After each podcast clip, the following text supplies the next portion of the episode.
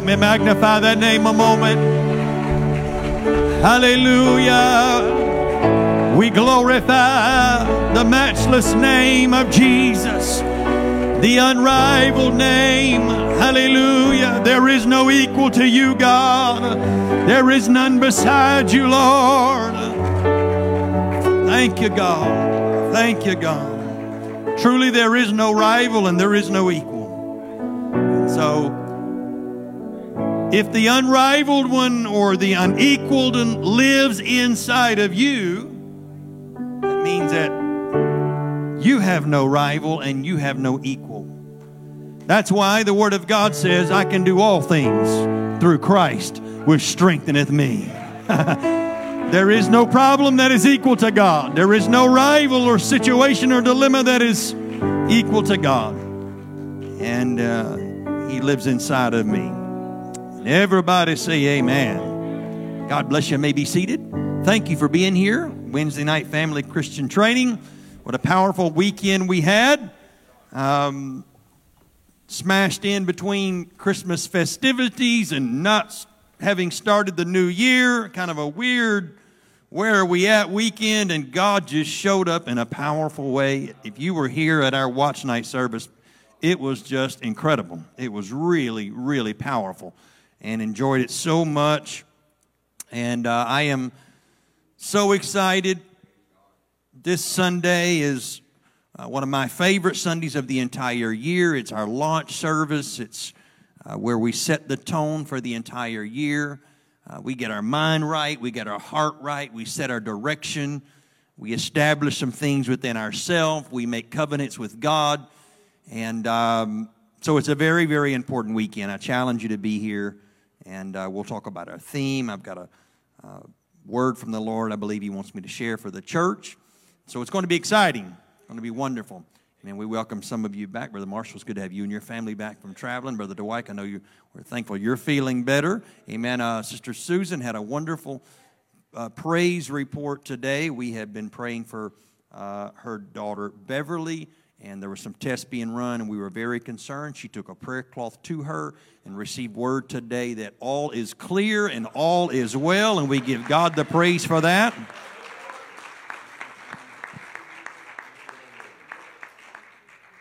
That does not mean there was not something there before, right? We are going to give God the praise for it. And thank God. He's a miracle working God. We thank Him for it. Amen. Tonight, we will conclude a series that we have been covering over the past several weeks entitled God's Holiness and Ours. God's Holiness and Ours.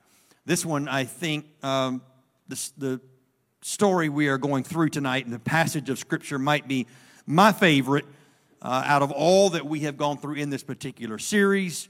Uh, there's about a million messages that could be preached out of this one chapter, and I'm going to promise you not to try to do that tonight.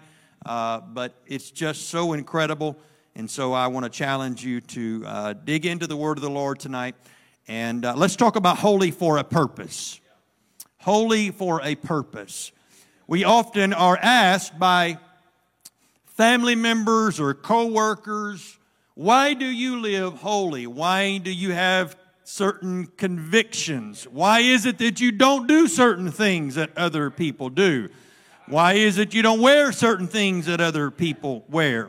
And so, generally, uh, the first thing out of your mouth would be, or should be, to say, well, number one, it's in the Bible. It's in the Bible. Um, and then, secondly, it's because we are holy for a purpose. There is a reason behind holy living. There is a reason why we believe that God calls us to be separated and holy in our conduct, in our attitude, in our presentation to those around us. In all of it, we are holy for a purpose. For a purpose. And tonight we'll talk about that holy for a purpose. Daniel chapter 3, although we'll be covering the story throughout the entirety of this chapter, we will not read the entire chapter at this moment. We will focus in on the most uh, often quoted, read two verses of scripture in Daniel chapter 3, beginning in verse 17. If it be so, our God, whom we serve, is able to deliver us from the burning fiery furnace, and he will deliver us out of thine hand, O king. Uh, verse 18.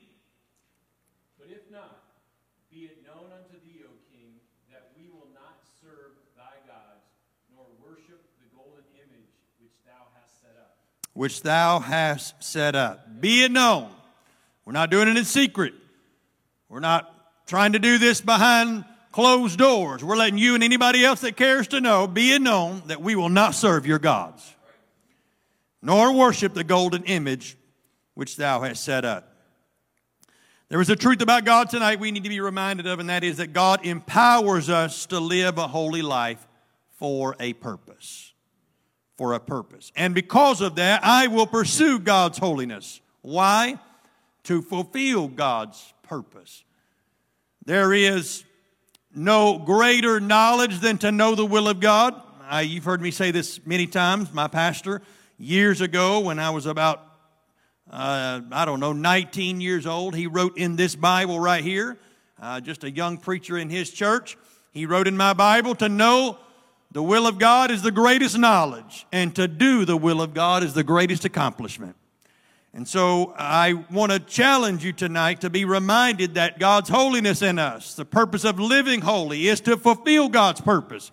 And when you are fulfilling God's purpose, there is no greater sense of satisfaction and peace and joy than to know you are pleasing and you are fulfilling God's purpose in your life. I don't care what boss man you may uh, please, what accolades you may achieve on this earth, uh, what status you may obtain, you will never receive the same kind of satisfaction pleasing a company or a directive or a person like pleasing God. When you know you're doing what God's called you to do, that's all that really matters. And so, holiness in us is to help us achieve God's purpose in our life. Dietrich Bonhoeffer, many of you may have heard of him.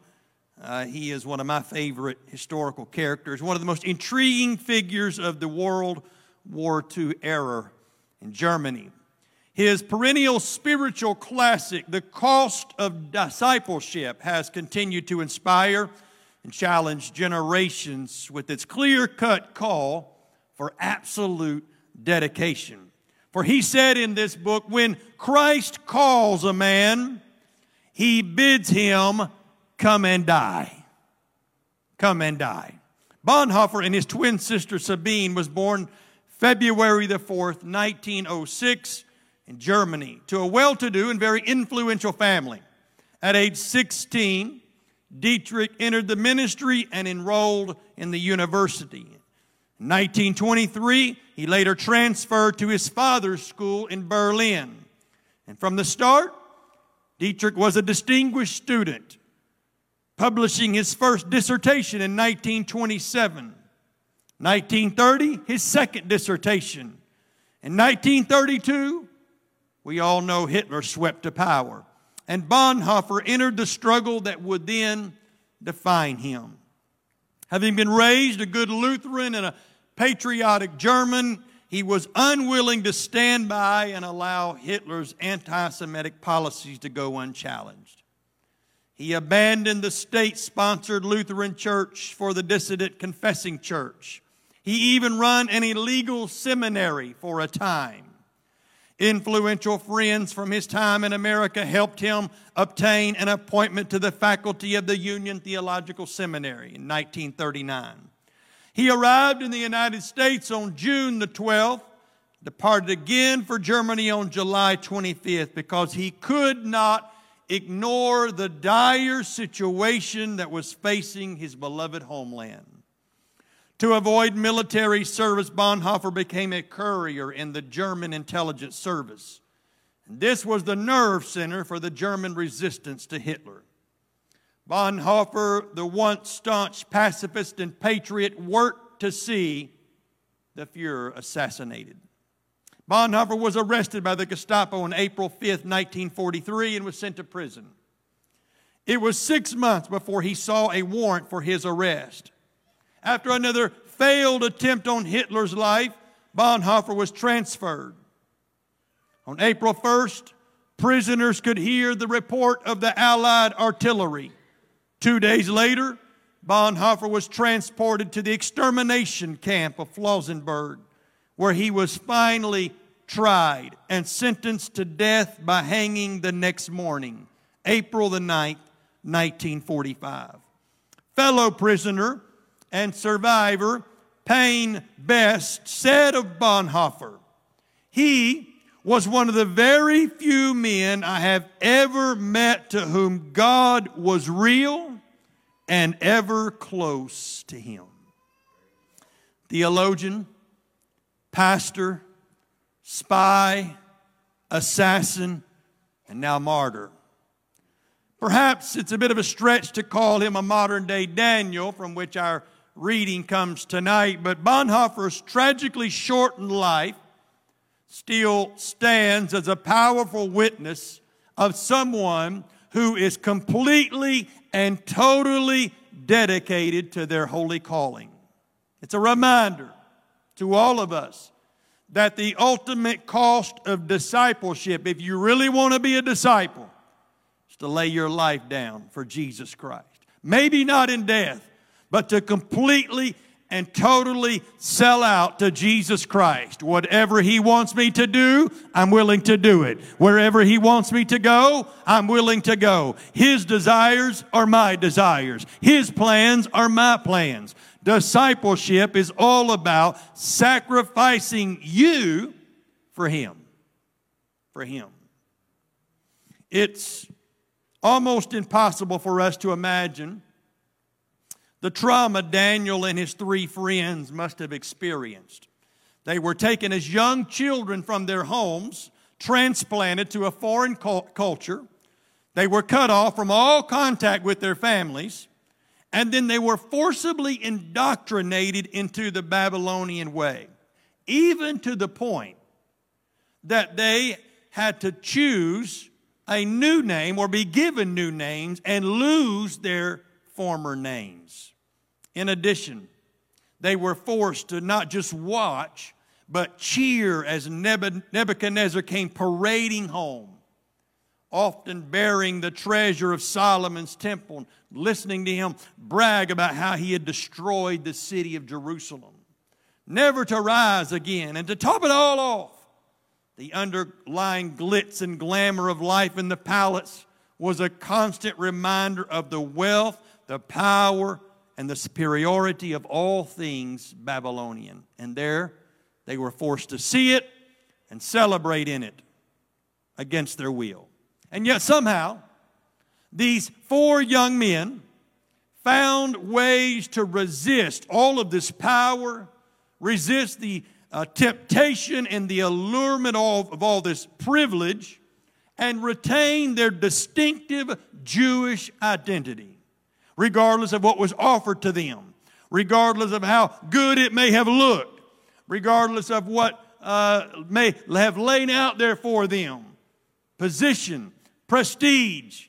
They chose to retain their Jewish identity. And sure, their actions may at the time seem like feeble gestures.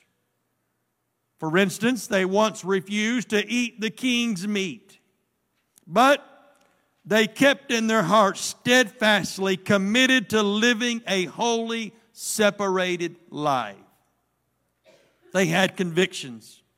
And over the time, just as you and I are seeing this happen with every passing year, the pressure to conform increased. We're seeing it. You, if you haven't already felt this pressure on your job, in your family, living an apostolic way of life used to not be that radical.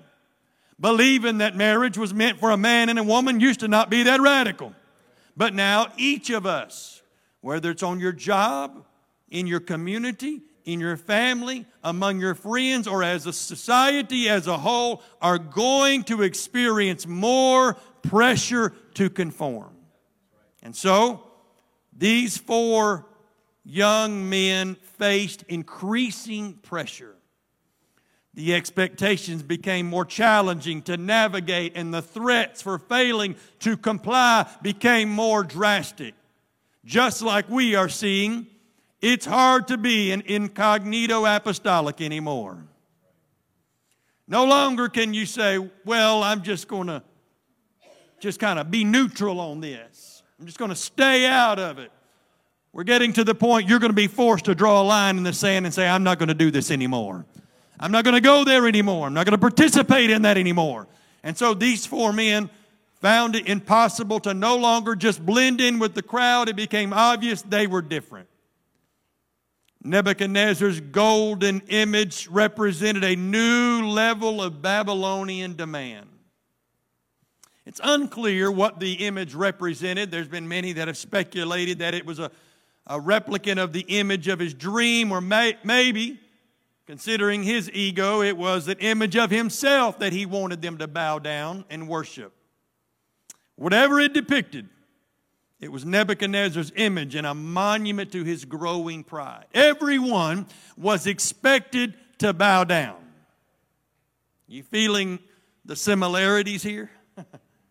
because eventually, everyone is going to be expected to bow down to a godless society.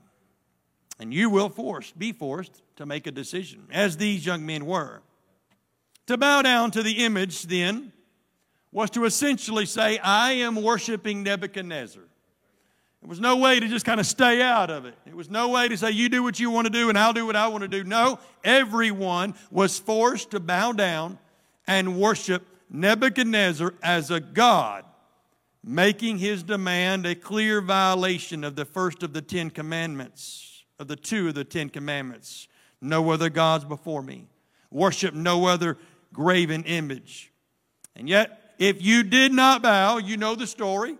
If you did not bow, you would risk certain death by burning in Nebuchadnezzar's specially designed furnace. Now, you got to be pretty demented when you design a furnace just to burn people up that don't bow down to your image. You're not right up here, right? There's something not, the elevator's not going all the way to the top. And so there's two very important things that many people overlook in this story. I want you to see this, and we'll read about this. The first is it is quite possible, in fact, it was probably likely, that the Hebrews' decision not to bow may not have even be seen by the king. Of all the thousands of people out there, four people kind of abstaining from that may not have even gotten the king's attention, except for the Chaldean tattletales. There's always those around, right? The Chaldean tattletales wanted to make sure the king knew hey, you got four boys out there ain't doing what you said to do. Now, Daniel chapter 3 and verse 12, I want you to listen to the, the heart of the animosity, and maybe it was jealousy mixed with probably just good old fashioned racism. When notice what they said about these four boys. Verse 12. There are certain Jews whom thou hast set over the affairs of the province of Babylon. There are certain Jews. Shadrach, Meshach, and Abednego. Uh huh. These men, O king, have not regarded thee. They serve not thy gods, nor worship the golden image which thou hast set up. I don't know whether you've noticed or not, King. I don't know if it's been brought to your attention or not. But we just wanted to make sure you knew, right? We just had a prayer request. we just had an announcement. Certain Jews, and you can almost hear the racism dripping from their tone, are not doing what you told them to do.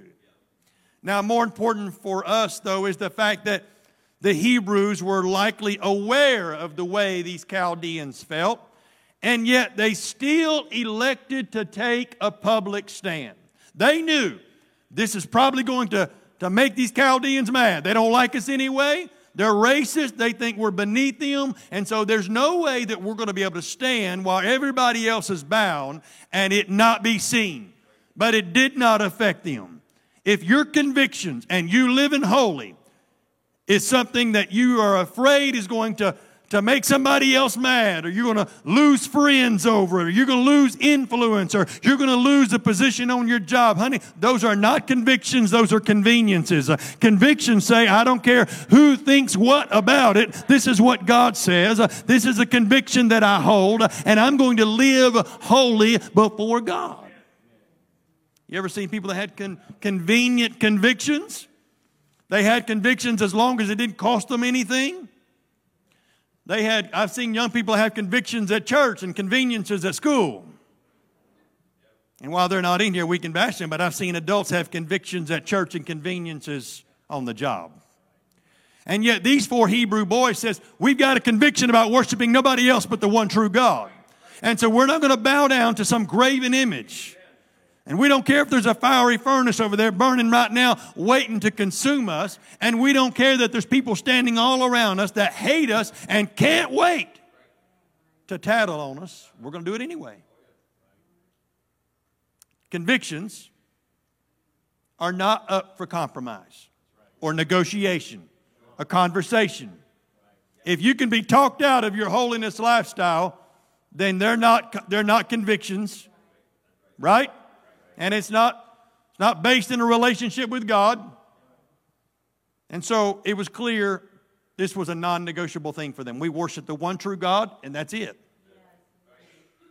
And they knew about it. In fact, in preparing for this moment, ever since they arrived in Babylon, in some ways, they were already preparing for it. Remember, they had refused to eat the king's meat. So they were kind of sending a message we're not necessarily on board with what you're doing. Now, that wasn't such a, a big deal because uh, there wasn't a Jewish dietary law that forbid the consumption of meat or demanded a strict vegetable diet. But it was just a way of saying, hey, look, listen, let me just tell you, we're not on board with everything that you're doing. And we, we've got some things that we're not going to be a part of, we're not going to be involved in, and it may not be a, a strict sin for us to do it. But for us, it's too close to the line. And so for these, these four young men, they said, ain't no big deal. It's not like we're going to go to hell for eating the king's meat, but this for us is sending a signal that we are okay with what you are doing.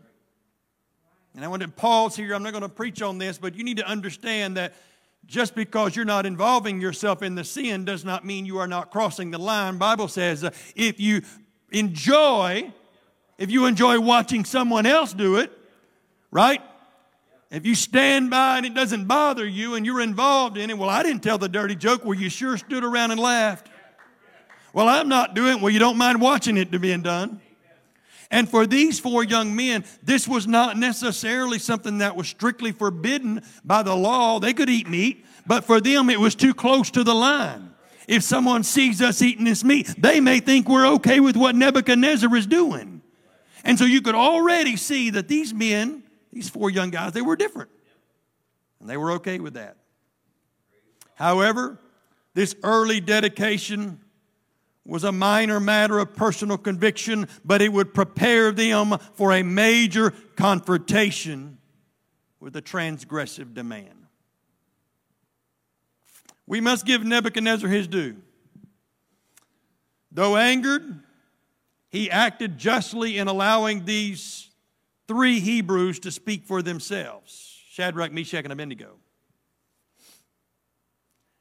He, uh, once it was discovered that, hey, played the music, these three boys didn't bow down. He didn't necessarily just lose his head, throw him in the fire. He speaks for himself, giving them a second chance to obey his command. All right, boys, I'm going to give you one more chance. However, the die was cast when the king added to this scoffing question a demand. Daniel chapter 3 and verse 15.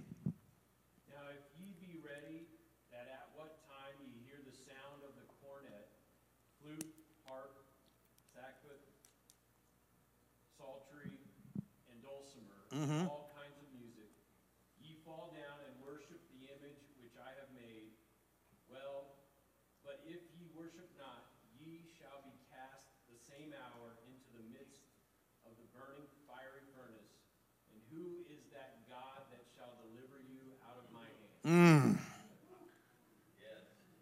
Can't you just see him kind of sarcastically saying, Who is that God that will then deliver you out of my hands? Once we throw you in that furnace, let's see about that God. Let's see if you not bowing down is worth it then. We'll see how you feel about it when you lose that job over your convictions. We'll see about it when everybody in your family's making fun of you over your convictions. We'll see about it when you lose friends over those convictions. We'll see how you really feel about your convictions then. Everybody, listen to me, brothers and sisters. Everybody that decides I'm going to live holy before God, meaning I'm going to make sure that in every area of my life I live holy. The way I talk, the way I walk, the way I conduct myself, the way I present myself, the way I am seen, I am going to live holy before God. Everybody at some point will face the fiery furnace right? Maybe it's the fiery furnace of social acceptance. Maybe it's the fiery furnace of not being able to climb the corporate ladder. Maybe it's the fiery furnace of ostracization from your family or friends, but everyone will be faced with the decision are these convictions or conveniences? And he said, We'll find out when you're cast into that fire if your God will deliver you.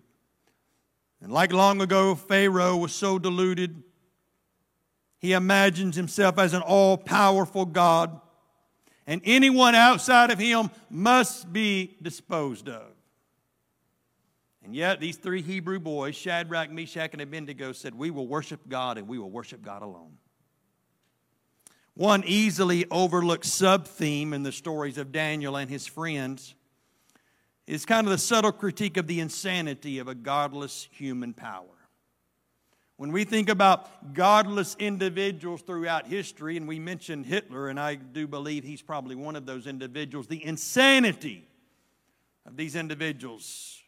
And over the stories related in Daniel chapter 2 through 4, if you want to kind of get a good laugh or see the insanity of someone who's completely godless, you can read Daniel chapters 2 through 4, and you will see Nebuchadnezzar slowly coming unhinged.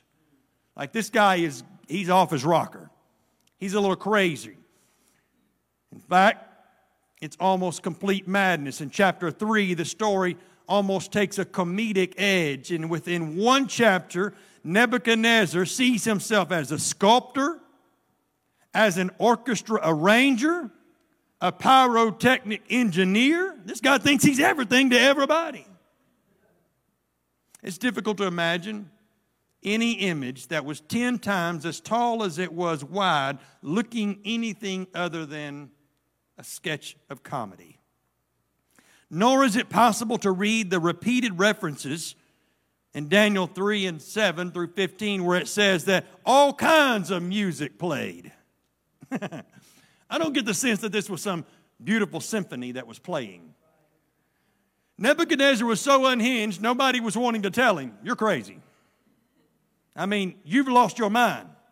So he's got this gigantic statue that history says was almost comical. Like, look at that, look at that thing.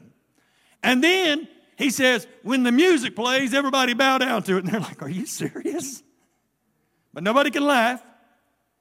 And then the Bible says all kinds of music played. So it probably sounded like a, you know, a junior high band in one of those parades where it's like, just craziness, you know. No beat, no harmony, no melody.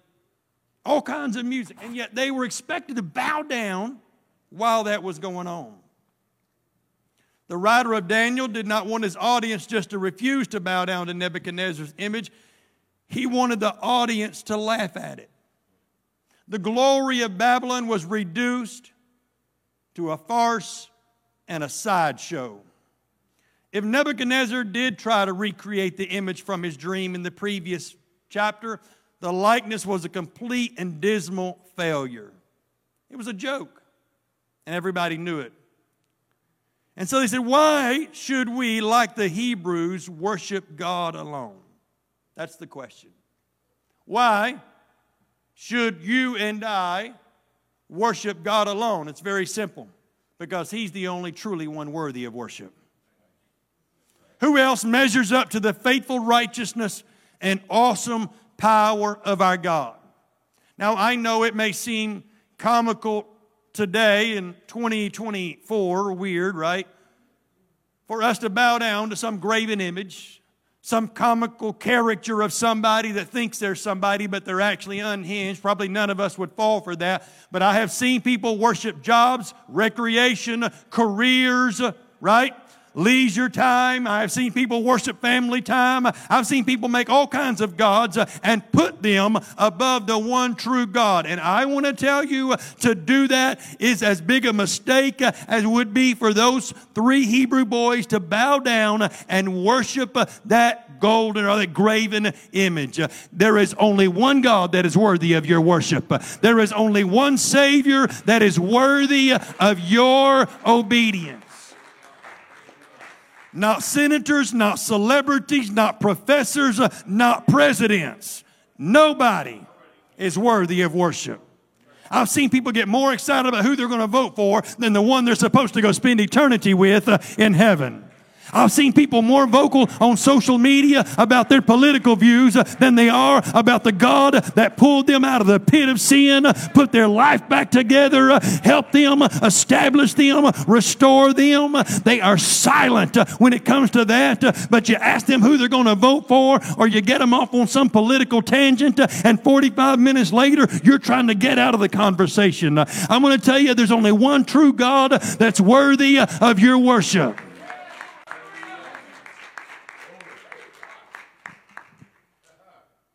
And like the Hebrews, we're bombarded daily with messages about the might and glory of our nation.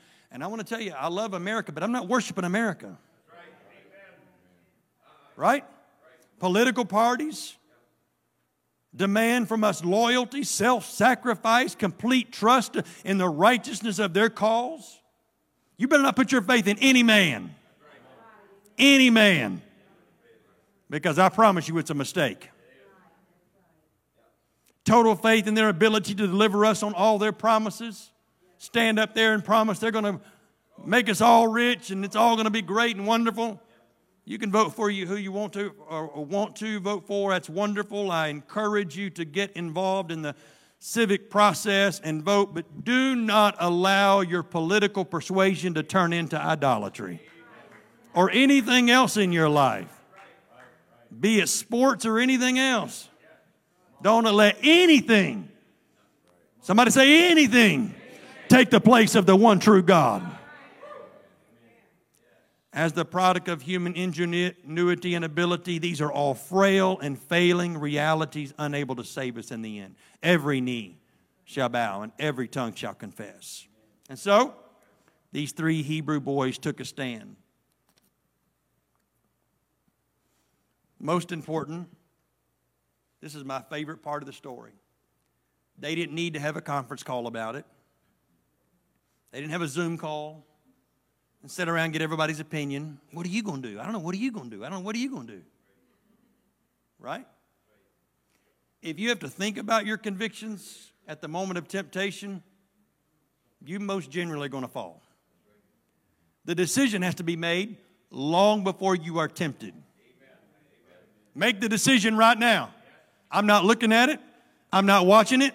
I'm not saying it. I'm not getting involved in it. I'm not participating in it. I'm making the decision right now so that when the temptation comes before me and Nebuchadnezzar is looking his nose down on me and the fire is burning over there and everybody's waiting for me to see what, what I'm going to say, it's too late to make your decision then. What should happen then is vocalize the decision you already made. We tell young people all the time don't make your decision in the back seat of that car. Make your decision at the altar. Right? Don't make your decision what you're going to say in that moment, that temptation. Make your decision at an altar, and then anything that comes up, I've already made my decision. I'm not doing that. I'm not going there. I'm not being a part of that. Your convictions, right? And your holiness and your, your discipline and your relationship with God, those decisions have to be made now, not in the moment of temptation. Too many people fall when they wait there. And so, they didn't sit around and talk about it. In fact, it didn't come with a formal address. It was in their reply that was almost as if no big deal to them. The King James version, Daniel chapter 3 and verse 17, followed by many other translations, offers the following Daniel 3 and 17. If it be so, our God, whom we serve, is able to deliver us from the burning fiery furnace, and he will deliver us out of thine hands, Either way, we're going to be delivered out of your hand. I love that part right there. if, meaning we may or may not be delivered out of the fiery furnace. Right? We're not God. We don't know what God's going to do. If we're, but here's one thing we know we will be delivered out of your hand. This will be the last conversation we have with you regarding this. And so, verse 18. But if not, But if not, be it known unto thee, O king, that we will not serve thy gods, nor worship the golden image which thou hast set up. If we disintegrate seconds after being placed in that fire, no, we still would. If we know that's what's going to happen, we're going to do it anyway. You don't establish your convictions with God based on the repercussions or the consequences.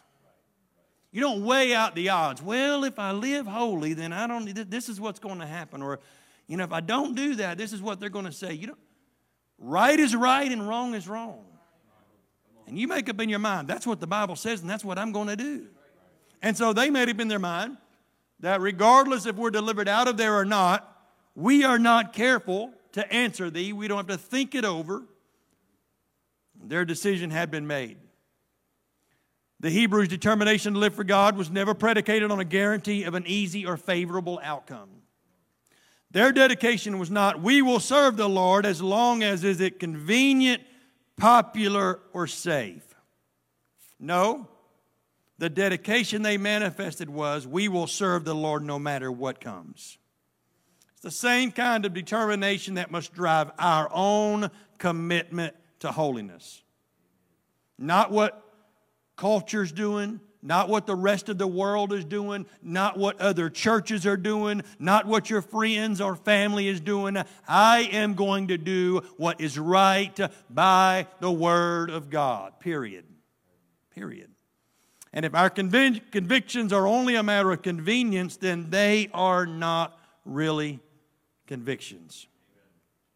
I ran across a verse of scripture today. Brother Garrett's going to read it for me in Job chapter 21 that in verse 15 that I thought was striking. Job is describing the words of the wicked. This is the way the wicked think. And to be honest with you, when it comes to convictions and uh, living for God and being holy, this also is very applicable. Notice what the wicked say. Job, Job 21 15. What is the Almighty that we should serve him? And what profit should we have if we pray unto him? What profit is it if we pray? What's in it for us? If you pray for profit, you don't have a relationship with God. If you pray to get something out of prayer, you don't have a relationship with God. You ever had people that are in your life and you knew that if they called you, they wanted something? Come on, somebody. You knew if your phone was ringing or they were engaging you in a conversation, you knew the whole time they were talking, they were angling to get something out of you. And when you pray for profit, that's all you are. And Job said that's what the wicked do. They only talk to God when they want something. They only pray if they think it can benefit them. And if your convictions and you living for God and living holy and doing what is right is only so it profits you or it somehow advances you, or if you're only doing it to make heaven your home, can I tell you that is not a relationship? True convictions and true holiness is saying, I love God so much, I want to please Him. I want to do what's right. I'm in love with God. I want to serve His. Uh, I am holy for His purpose, not how it can benefit me. Not how it can benefit me. When holiness becomes about you being accepted in some church, that's not holiness. I just want to fit in with the group. Don't bother. Don't bother. Do it for God. Do it because you see it's in the Word of God. Do it because it's right. Do it because it's what Scripture teaches. Because if you do it for any other reason, the first time you face the fiery furnace, you'll bolt and run. You got to make up in your mind, I'm doing it because I'm in love with Jesus. And I'm gonna, I'm, I'm doing everything I possibly can to get closer to Him, to represent Him, to serve His purpose. So the story takes on somewhat of a humorous or maybe an ironic edge. Nebuchadnezzar, who had successfully controlled his earlier anger, totally lost his mind. Daniel chapter 3, verse 19.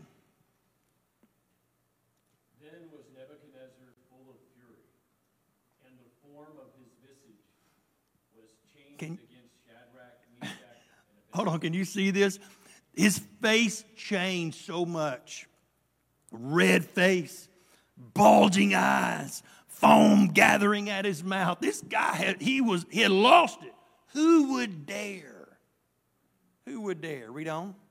Therefore he spake, and commanded that they should keep the furnace one seven times more than it was wont to be heated. Mm.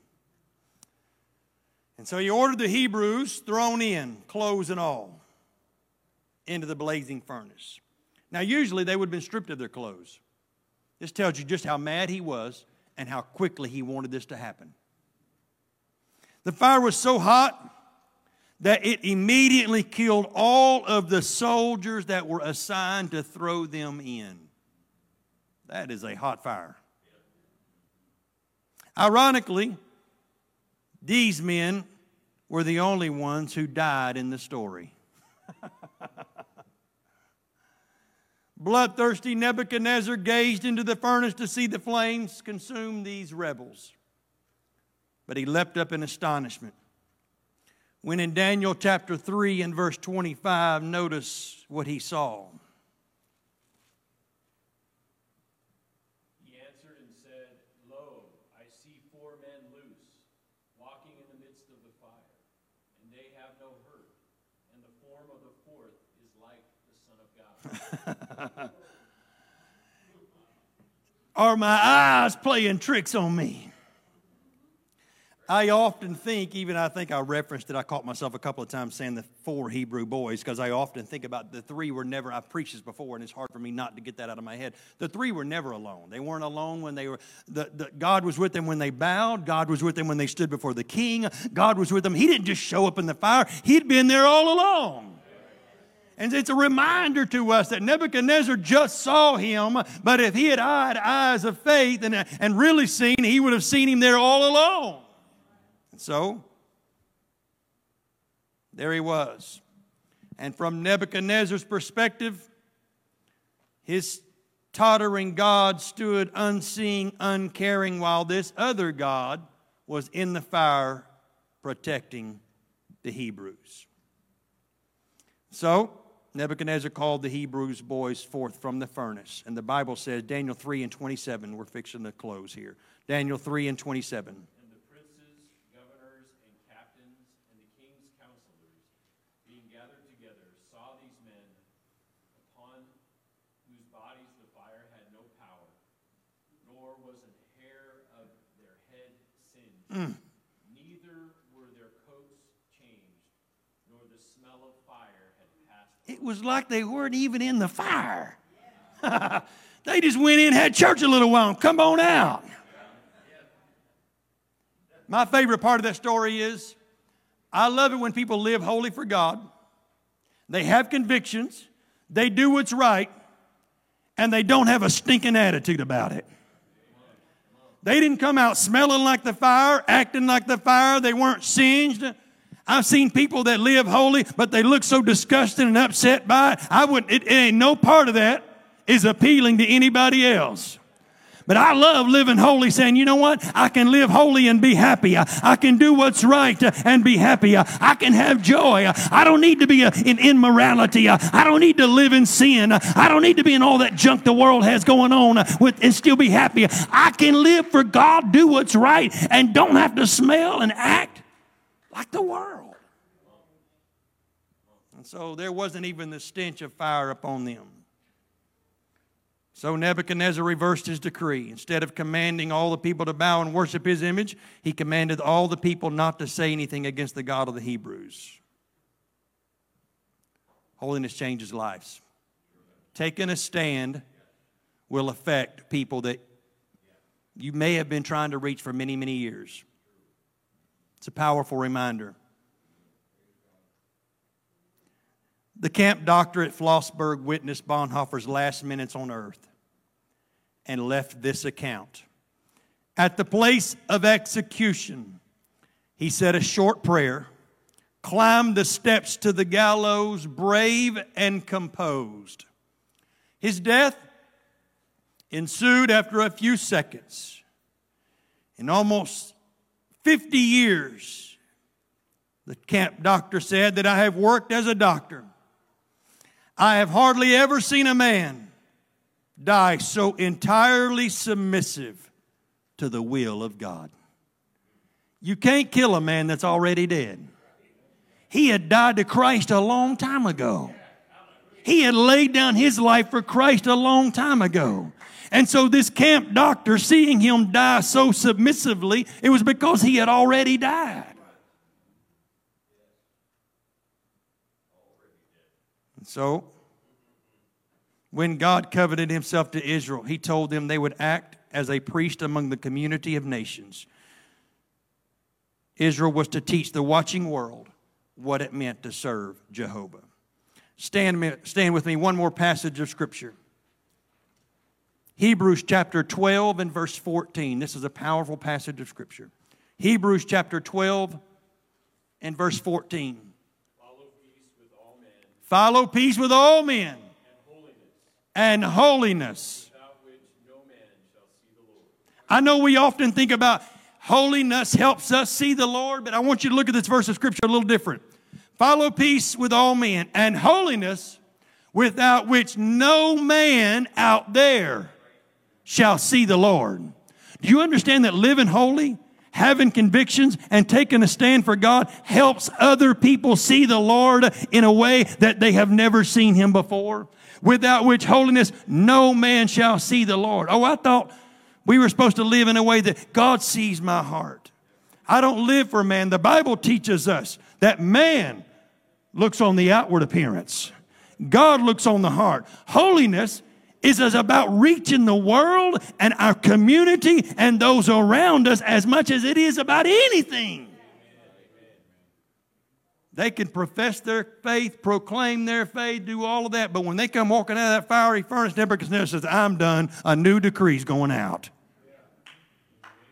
Sometimes just living it before them, not in a begrudging way. You're not going to win anybody by saying, Well, we don't get to do that. Well, we don't get to go there. You know what that is? That's walking out of the furnace and stinking. Well, we my preacher don't let us do that. You wasting your time. Go do it. Go do it. You're wasting your time. Not only are you impacting and influencing yourself, but you're negatively impacting those uh, that are trying to see the Lord. But when you say, I don't do it because my preacher don't tell me not to, uh, I do it because the Word of God says it. Uh, I do it because I love God. I do it because I'm trying to draw closer to God. And anything that draws me closer to God, I want it. When you have that attitude, people change their opinion of holiness. People change their opinion of holiness. I want to see people see the Lord. And when I live holy, take stands, live by convictions, and I do it with peace and joy and happiness. Happy are these thy servants that stand continually before thee. They stand continually and they ain't grumbling about it or complaining about it. The Queen of Sheba said, They stand continually before thee, and happy are they. And she said, I have no more breath in me. She was astonished. It was breathless. Can I tell you, people that live holy have strong convictions uh, and they do it with joy? It takes the breath out of those that are watching. I've never seen anything like it. Uh, It's astonishing. Uh, It's unreal. And I want it. I want it. I want to live in a way that the world sees Jesus. Lift your hand, say, God, help me. Help me in the moment of the fiery furnace, in the moment of temptation, God, in the moment when the devil's trying to get me to compromise my convictions, when the devil's trying to pull me up to the table of negotiation. God, help me to be strong in my convictions, Lord. Help me, God, to know what I stand for and what I believe, God. Help me, Lord, to hold on to, to ancient landmarks in my life and to live holy before you, God, regardless of what's going on in our society, in our culture, and in our world.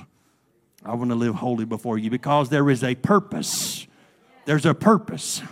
And the purpose is so the world can see him. The world can see him. Amen. God bless you. Thank you for being here on this Wednesday night. Love you. Look forward to seeing you on Sunday morning, 10 o'clock. It's going to be a wonderful time. You're dismissed in Jesus' name.